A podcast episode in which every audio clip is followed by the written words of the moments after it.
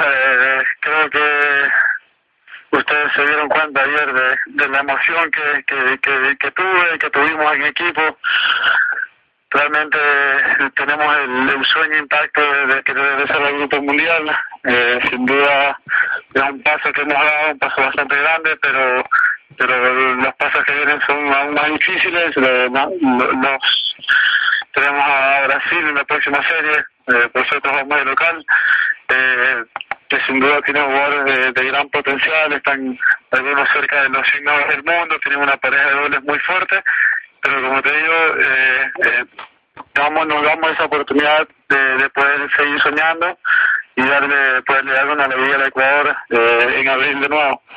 Bueno, y usted el año pasado tomó esa decisión, ¿no? De ingresar ya a disputar eh, lo que es de, anualmente la gira, eh, de, de, dejar un poco esos torneos que, que también le hicieron también para mejorar su performance eh, en los Estados Unidos y, y, meterse ya de lleno en esto que eh, me imagino es también un sueño personal, a sabiendas de que eh, usted es nada más y nada menos que el hijo de uno de los más grandes de nuestro país. Bueno, eh, el año pasado sí, cuando cuando cuando jugamos la serie contra Chile eh, y tuve la oportunidad de definirla, eh, fue un fue un momento en el cual me, me decidí a, lo que quería hacer. Y estaba, obviamente eh, había mucha inseguridad de, de, de, no saber si que tenía que seguir de la universidad o no, pero ese momento fue el que me cambió eh, cambió toda mi, mi mentalidad, todas mis ganas, mi motivación, y son las que ahora eh, eh, eh, son las que ahora me tienen a donde estoy. Eh, ayer, viví, viví algo bastante eh, emocionante, cosas que, que no se viven todos los días y son cosas que hay que disfrutarlo con, con, con, con, con mi familia, con mis amigos, con el equipo, eh, que sin duda se lo merece y que no, no lo merecemos y, y nosotros estamos para, para pelear cosas grandes de aquí a hasta, hasta este año. ¿Qué, ¿Qué es lo que debe mejorar Emilio Gómez? Porque uno ve el marcador ante David Souto ayer, 6-1, 6-1 y 6-1, pero entre comillas eso también es un trabajo eh, de concentración, porque uno a veces cuando lleva la ventaja o lleva la batuta dentro de un partido, eh, cualquier error puede generar inseguridad. Eh, a usted, Emilio, ¿en qué le falta mejorar, haciendo también un poquito de autocrítica en momentos de gloria? Bueno, siempre siempre hay cosas en que mejorar. Eh, ni, ni bien, si ni bien ayer el partido se dio un poco más fácil de lo que todos esperaban, eh, siempre hay algo que, que tú dices que puedes mejorar. Eh, obviamente la concentración, la mentalidad, eh, tienen que estar eh, siempre prestas a, estar a, su máximo nivel.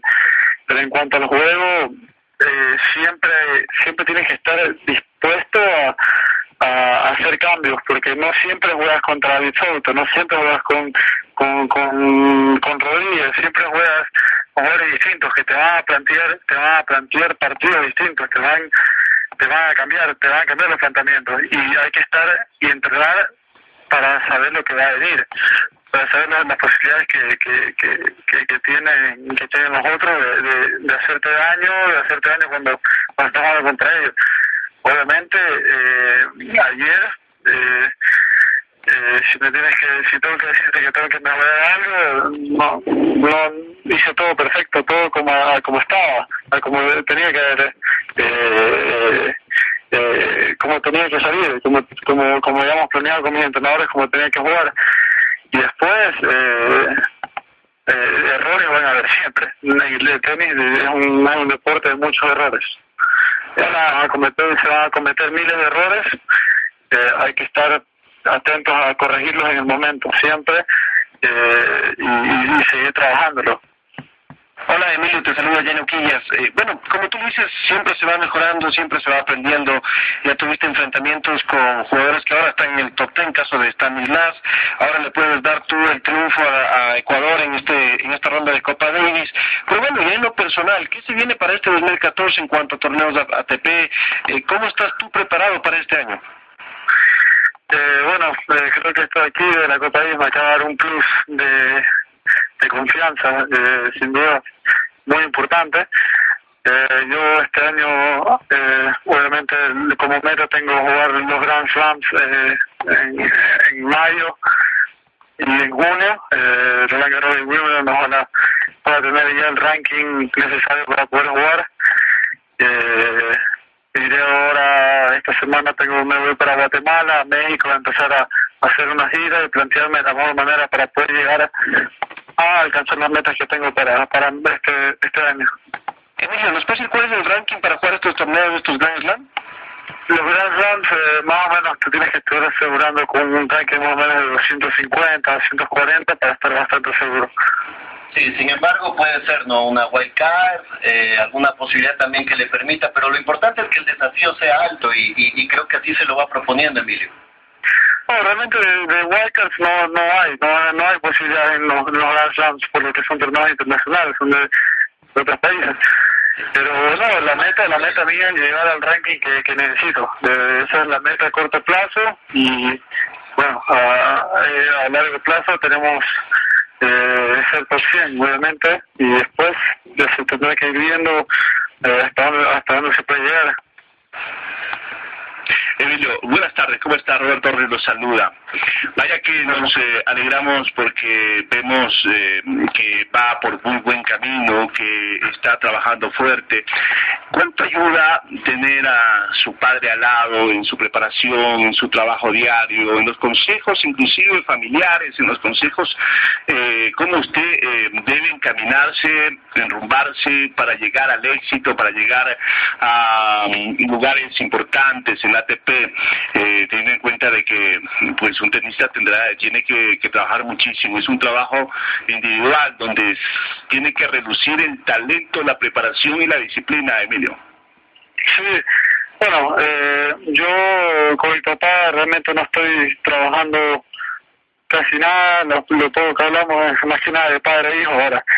Ya, ahora yo estoy viajando con, con, con, dos entrenadores, con, bueno, acá en la Copa vino uno de mis entrenadores que es un argentino, eh, que me ayudó bastante a lo largo de la semana y a la, vez ayudó el equipo.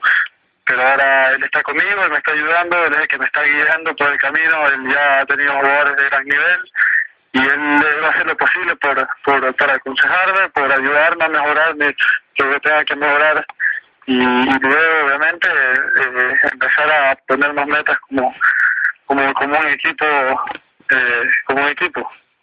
Emilio, buenas tardes, Cristina Chávez, le saluda. Emilio, una pregunta.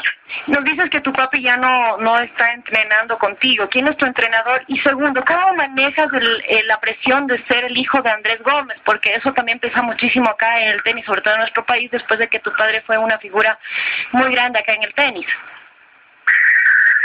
Eh, bueno, no, con mi papá eh, no entreno, no he entrenado últimamente. Eh, eh, él tuvo la, la operación del corazón el año pasado, lo cual hizo que todo sea, un poquito más difícil, recién está empezando a entrar a las canchas de nuevo.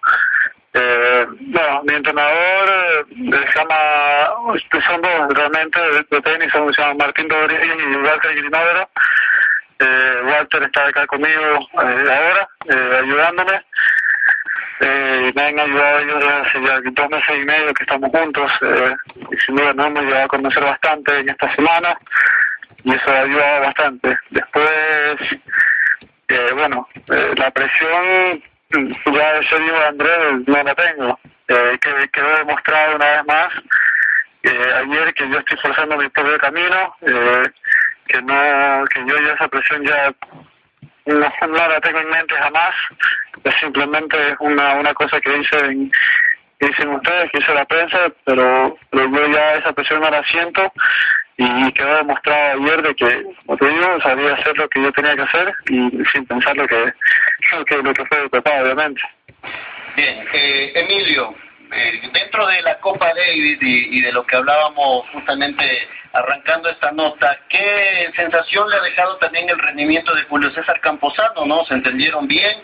Eh, ¿Qué posibilidades le da Ecuador respecto de lo que se viene, que será, repito, Brasil, entre el 4 y 6 de abril? Hay poco tiempo. No, el, el rendimiento de Julio siempre en Copa David sube, sube a su mejor nivel.